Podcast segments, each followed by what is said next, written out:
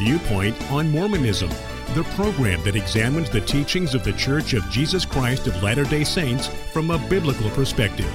Viewpoint on Mormonism is sponsored by Mormonism Research Ministry.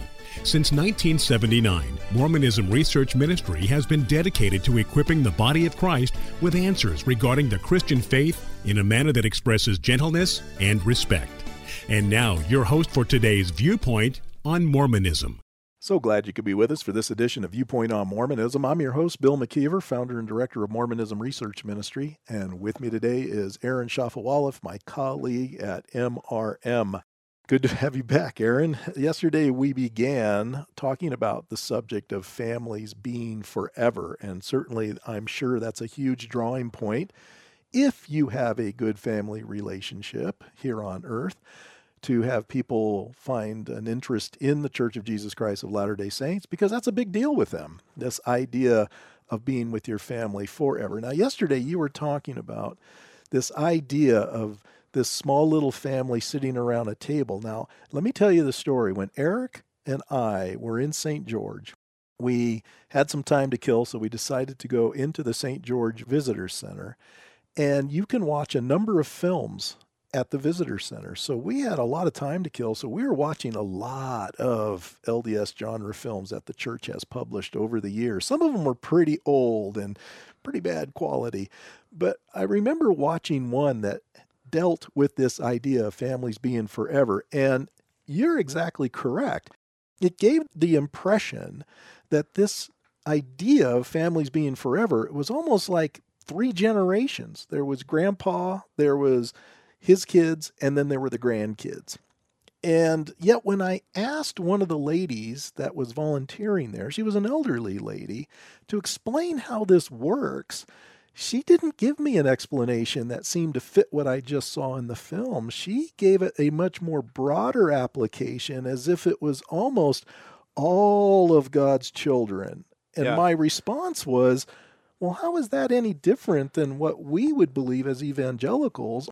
They might fall back on this one big family idea, but the way that they sell it, the way that they push it in their missionary efforts, is that there's a preservation of the nuclear family, or perhaps you know a couple overlapping generations of nuclear families.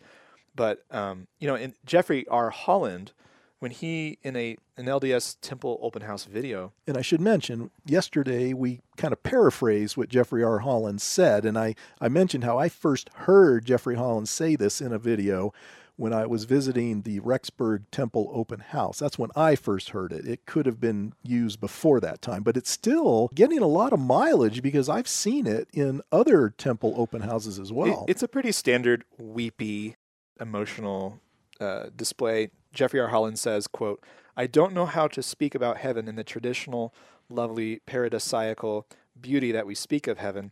I wouldn't know how to speak of heaven without my wife, my children. It would not be heaven for me. Uh, it's essentially to say that even if he had Jesus and the saints, if he did not have his wife as as his wife, that it would not be heaven for him. Which what does that say about Jesus? Exactly. That's that's yeah. incredible. I have a great story to tell. When I first moved to Utah, uh, my wife and I moved to Orem, and we lived in a basement apartment. My poor wife, she was pregnant. We had no friends in the area, no family in the area, and we were in this little tiny uh, basement apartment. And our host was great. Was, um, I think her name was Delora. She got to know us a little bit, and she uh, learned a little bit about my efforts at doing evangelism. And she invited a BYU professor over one evening and he was a, history professor. And so we sat down on the couch, and I asked this professor about Joseph Smith's sexual relationships with some of his plural wives, and he uh, said, "Well, I'm sure they had honeymoons," and he conceded that there were sexual relationships involved there. Later in the conversation, he points to my wife as we're talking about marriage, and he asks my wife, "Don't you want to be married to your husband forever?" And she responds by saying, No, I won't need to be. I will be with Jesus.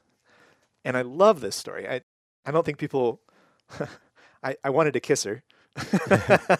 I wanted to give her a big hug, a big smile. I was so proud of her.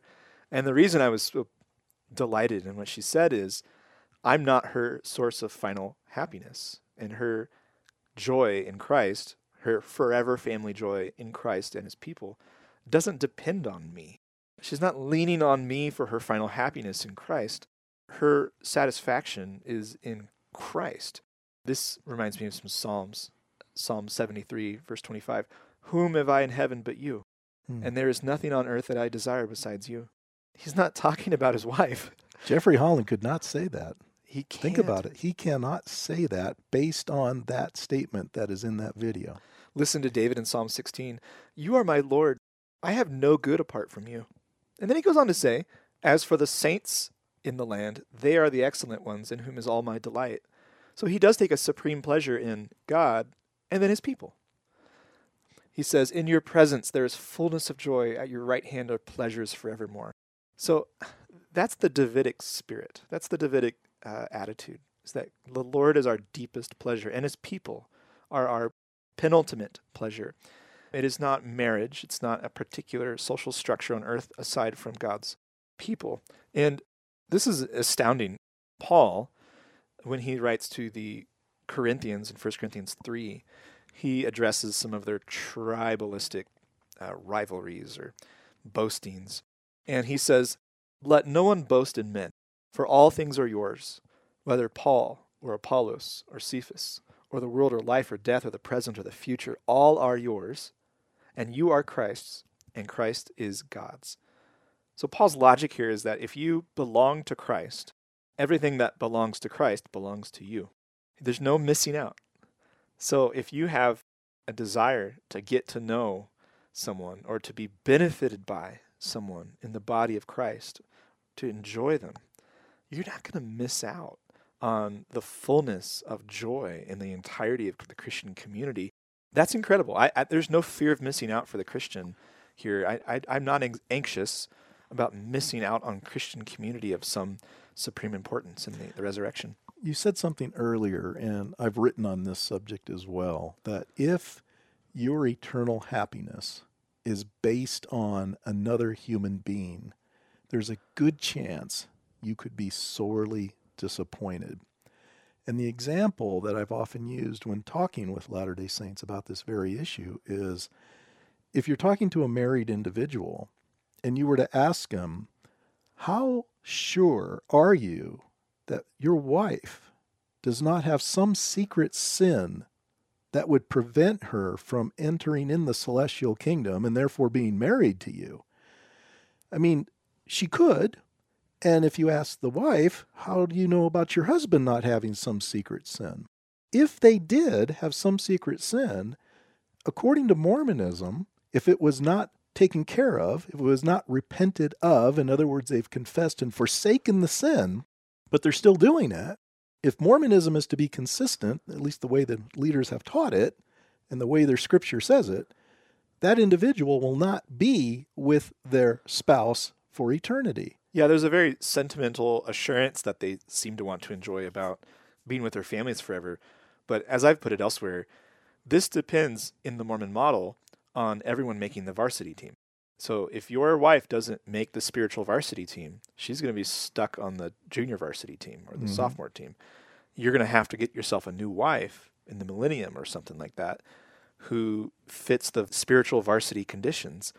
And the, the terrible thing about one of the terrible things about this, and it harkens back to the, sort of the Matthew 22 difficulties, is that if your marriage gets annulled, then all the sealed children you have have to get resealed to some other parents mm-hmm. who aren't their natural parents. So Mormonism ends up having to do all this patchwork yeah. uh, to to kind of reseal and you know cover their bases and close the loopholes of all these terrible family relational breakups. Whereas Jesus simply says, if you give up your family in this life for my sake, I'll give you a hundredfold mothers. And he's not talking about polygamy here. No. He's talking about a new kind of forever family in Christ where that relational patchwork, loophole closing complexity isn't required. Let's carry this thought a little bit further. You and I are just by the very act of us doing what we do among Latter day Saints, have come across a lot of apologists for the Church of Jesus Christ of Latter day Saints. And I have come to learn that, at least with some of them, not many that I know personally, but I do know in some cases, their own children or some of their children don't believe Mormonism at all. Yeah.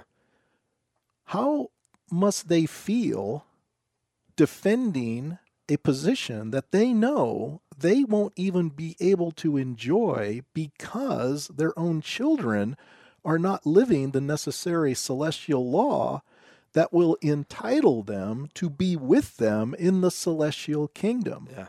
Now, they could always argue, and I've heard some Mormons flippantly say, well, yeah, but if I get to the celestial, I could go down into the terrestrial as if that's going to make the relationship okay. Is that really what most Latter day Saints are looking for to do this, what I call celestial slumming, where they go down and visit those who weren't good enough to be with the rest of us? How could a Latter day Saint find pleasure or happiness in that thought? There's a famous Latter day Saint quote. If you want to Google it, it's called the Divine Tentacles quote. And in General Conference 2003, James E. Faust responds to the common Mormon construal of it. He says, quote, we remember that the prodigal son wasted his inheritance, and when he was all gone, he came back to his father's house. There he was welcomed back into the family, but his inheritance was spent. So this prodigal son, according to Faust, isn't going to enjoy exaltation. He goes on, repentant, wayward children will enjoy salvation and all the blessings that go with it, but exaltation is much more. It must be fully earned. So according to Faust, there's no free pass. Your children, if they're going to spend eternity with you, they can't be like the prodigal son they can't waste their inheritance. They have to fully earn and be entitled to being with you forever. Whereas Christianity, it's, it's a gift. Exactly. And it even gets more personal than that because when you ask the Latter day Saint, are you living a life right now that will permit you to get into the celestial kingdom when you die? How come we don't hear a lot of real quick affirmative yeses to that question? Most Latter day Saints that I talk to don't know or they think they're not qualified. But somehow, I guess they're hoping that Heavenly Father is going to ignore Doctrine and Covenants, section 1, verse 31, and not look upon their sin with the least degree of allowance. And, and maybe He's going to turn a blind eye to what they've been doing all their life and give them a free pass. But if their scripture is telling them the truth, you would think that that would not be an option. If Mormonism's true, that's the point. If Mormonism's true, and that's what we are trying to let Latter day Saints know, Mormonism is not true. They can find the peace that passes all understanding in what the New Testament teaches us, and that is our desire to bring the New Testament gospel to those members of the Church of Jesus Christ of Latter day Saints.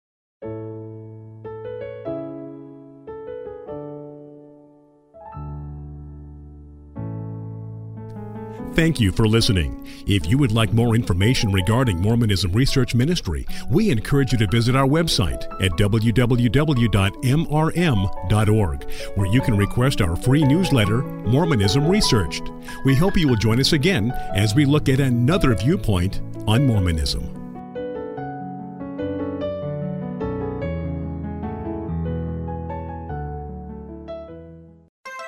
On Friday, November 24th at 10 a.m., the Utah Christian Research Center, an outreach of Mormonism Research Ministry, will officially open its doors to serve the Christian community in northern Utah.